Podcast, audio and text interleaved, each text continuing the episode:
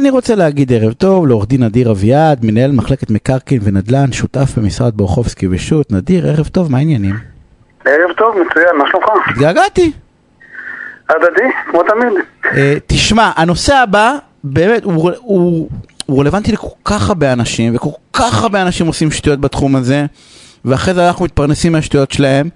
אה, אז בוא בניגוד לרצון שלנו להתפרנס, בוא ננסה למנוע את השטויות. אני רוצה לעשות פרגולה במרפסת או בגינה, או אני נניח רוצה, אתה יודע, לבנות עוד, אה, אני גר על הגג, אני רוצה לבנות עוד חדר, או להוסיף חדר, או... אתה רוצה לשנות בינוי קיים. כן, כן, אבל גם קיים, לא, לשנות בינוי קיים. אבל גם לא גדול, אתה יודע, לעשות אה, פרגולה, בסדר? לא צריך משהו אדיר כזה, בא לי, יש קצת שמש. אתה. אומר לעצמך, אני בדירת פנטהאוז, מה אכפת למחוקק, מה אכפת לאנשים האחרים שאני אה, אבנה פרגולה? מה נכון, מה כואב להם? למה כואב להם? על הגג שלי שלא פוגע באף אחד. נכון. ואני איך- מבין אותם. איך, מי אתה מבין? אני מבין את האנשים ששואלים את השאלה. אני לא, אני חושב שהם צרי עין שלא ברא השטן, אבל זה אני. מה- אתה תקני דירת גג. אבל בואו אבל בואו ננסה אה, להסביר רגע בגדול. אנחנו מדברים למעשה בעולם התכנון והבנייה. נכון. זה למעשה העולם שאנחנו חיים בו כרגע בהקשר הזה.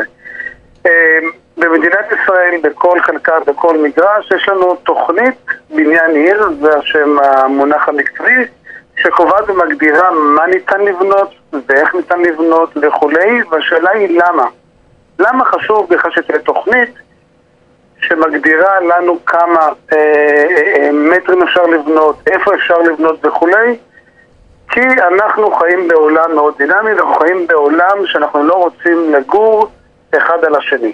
אנחנו רוצים שבסופו של יום, כשאני מוריד את המים בניאגרה, לא תהיה הצפה אצל השכן למטה, בגלל שבבניין של 20 דירות אה, מתגוררים 80 דיירים או יותר. כלומר, אנחנו צריכים איזושהי הלימה ואיזשהו סדר תכנוני אה, מספר הנפשות, המשפחות שמתגוררות בבניין לבין קיבולת הבנייה. אתה עד עכשיו משכנע אותי למה הם צרי עין השכנים. אז, אז, אז בוא נסביר אנחנו צריכים את הסדר הזה. לא, אין בעיה. אבל מה לא הקשר. אני איתך. מה, אני רוצה פרגולה, במרפסת שלי, מה אכפת לשכנים שלי שאני אעשה פרגולה, אני לא, לא מגדיל להם את מספר הד- הדי- הדיירים. לקחת את המקרה הקלאסי הפשוט, ואתה יודע מה, אני שמח גם שלקחת את המקרה הזה. הכי פשוט, לא רוצה, כאילו, אתה פשוט. אוכל, אתה יודע. משהו, עזוב, סוגר מרפסת לחדר, אני יש לי שלושה ילדים, עוד אחד ב- נניח יבוא, ואני רוצה חדר גם בשבילו, מה אכפת לך שסגרתי את המרפסת? לא הגדלתי את מספר ה... אתה יודע, למה לא? המשפחות. למה לא? במקרה שלך לא, במקרה אחר אני סוגר חדר בדרך כלל כי מה קרה? כי נולד לי עוד ילד. כשנולד עוד ילד, או כשאני רוצה לאכלס, או שבמקרה מאוד מפתיע ולא אה, חריג, אני במקרה משכיר את היחידת דיור שהיא במקרה מחסן, אני משכיר אותה והופך אותה אה, לדירה בפני עצמה. כלומר, ברור שהדברים הקטנים שלא משפיעים באופן מהותי על התכנון, על גידול האוכלוסייה, על הצפיפות, המחוקק הבין אחרי הרבה מאוד שנים, וזו דוגמה נהדרת שאני ואתה משוחחים לגבי פרגולה, כי עד שנת 2014 כדי לבנות פרגולה הייתי צריך לגשת לוועדה המקומית, שזו הרשות שאחראית על הנפקת היתרים, להסביר להם עם תוכנית אה, בקשה להיתר, תראו אני רוצה לבנות פקקטר שהיא פרגולה בחצר שלי, שברור שהיא לא מפריעה לאף אחד. והמחוקק הבין שכל אה, העמסת יתר על ועדות התכנון בבקשות לבנייה או לתוספות שהן לא באמת משפיעות על התכנון, שעל זה לא דיברנו, אבל כרגע אני לא רוצה להרחיב, והן לא משפיעות על הצפיפות בבניין או על המערכות הכלליות, אם זה אה, שירותים, ביוב וכולי, המחוקק לא צריך, לא צריך להתייחס לזה ולא צריך לתת את דעתו על כך.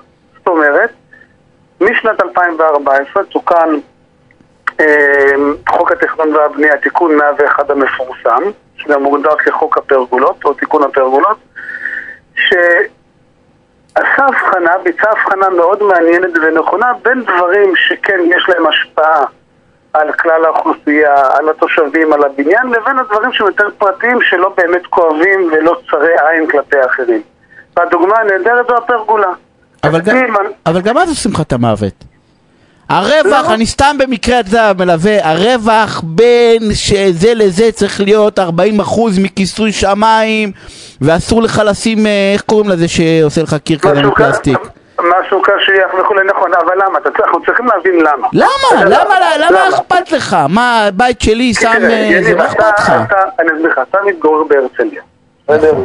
אל תסגיר, אבל נכון. בהרצל- בהרצליה, מישהו ככה בפייסבוק יודע את זה תוך שנייה. עכשיו, בהרצליה כמות הבנייה הבלתי חוקית כנראה שהיא לא משמעותית ואתה לא נכווית אה, מסיטואציה שבה רכשת דירה עם שכנים, מספר שכנים מסוימים ופתאום גילית לאחר 5-10 שנים שהשכנים למטה פתאום התרבו לשלוש משפחות ואז כשאתה רוצה להחנות את הרכב ברחוב אין לך חנייה וכשאתה רוצה שקט אין לך, וכשאתה רוצה שהמעלית תהיה פנויה לטובתך, אין לך את האפשרות, ואז אתה אומר לך, רגע, מה קורה פה? קניתי דירה בבניין של עם עשר דירות, וקיבלתי אחרי עשר שנים בניין עם 13 דירות. בוודאי שזה משפיע. לכן ההגבלות שהמחוקק אמר, תראו, כשאתם רוצים לבנות פרגולה, אני רוצה לוודא דבר אחד, שאתם, הישראלי הצפוי, לא בסוף ייקח את הפרגולה ובמקרה יסגור אותה. ובמקרה יהפוך את הפרגולה להוספה של חדר נוסף או שני חדרים לדירה הקיימת. אני רוצה לוודא שבאמת אתה בונה פרגולה. ואיך אני יכול לוודא שאתה אכן בונה פרגולה? שאני מגביל בדברים הקטנים שאתה מקודם ציינת, ששטח הפרגולה לא יהיה מעל 50 מטר או רבע משטח המגרש הגבוה מביניהם, ושיהיה לנו רווחים, כי אז אני מבין ויודע ומוודא שהייעוד של הפרגולה יישאר פרגולה. הוא לא עוד חדר כדי שאני אעשה את ה... הוא לא יהיה עוד חדר שאני אעשה אחרי זה פיצול ואת הדירת ארבעה חדרים שאני אהפוך לחמישה ויש לי כאילו עוד יחידת דיור. נכון, ו- אבל מספיק, מספיק להסתובב בעיר בני ברק, בסדר? כולנו הסתובבנו מדי פעם בעיר בני ברק, לא יודע אם בתקופה האחרונה, אבל מומלץ. ומי שרוצה להבין למה יש חשיבות רבה אה, בתקנות התכנון והבנייה ובחוק, ובשמירה על הבנייה בצורה חוקית, כדי לשמור על התכנון, לשמור על הדיירים, על התושבים, על צפיפות האוכלוסין, תלכו לבני ברק, לכו תראו מה קורה שם. אנחנו... לכו, זה- אנחנו... מספיק לי להסתובב ולהבין ולהגיד, רגע, האם אנחנו רוצים לגור בכזה מקום?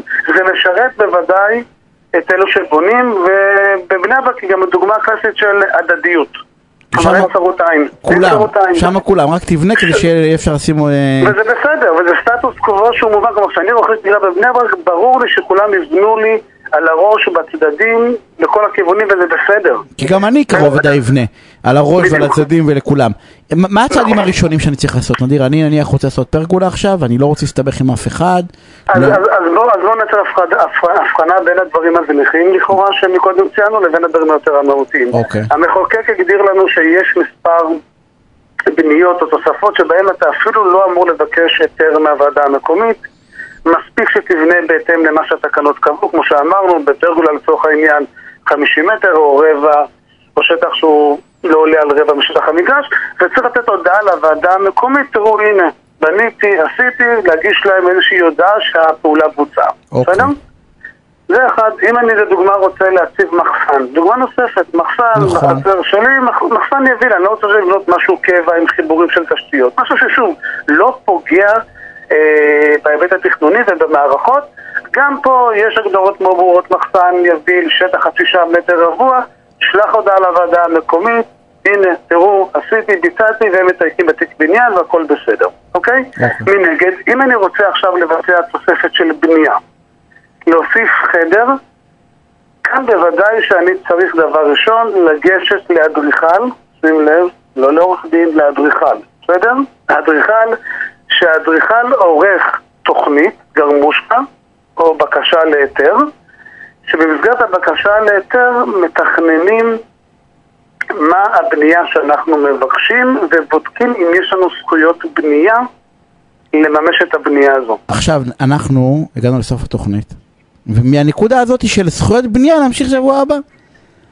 אני אנסה עוד אחד כזה, ולאחר מכן, ואני ולאחר מכן, נדבר על. הקשר בין התכנון לקניין.